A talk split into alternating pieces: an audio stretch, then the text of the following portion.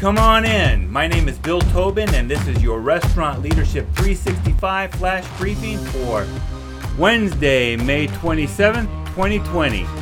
When I was hired as my first general manager job, I came into a situation where 90% of the employees worked very, very hard, and 10% of the staff were skating or slackers.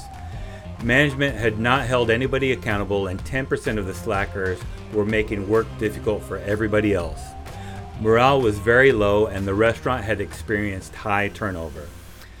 It was, it was obvious after only a few days who the slackers were. Rather than singling them out right away, we had a quick meeting, and I said that I intended to make examples of people before the end of the week.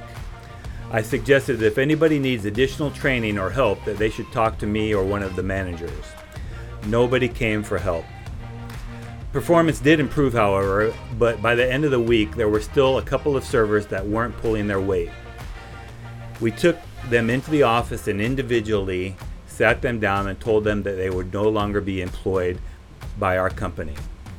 Since these were my first terminations as a new general manager, I was worried that I may have created a solution that was worse. But by the end of the week, it was obvious that the staff was appreciative and working harder than ever. Several months later, after I got to know some of the staff better, in a private conversation, they told me that the move was exactly what was needed to turn the restaurant around. As leaders, it's important to remember that your best staff want everybody to be held accountable people who don't do their share or don't represent the company well bring everybody else down. It's your job to keep the standard or make changes for the benefit of the hardest workers. So, your task for today hold your people accountable if you want to keep your best employees. Now, go make it happen.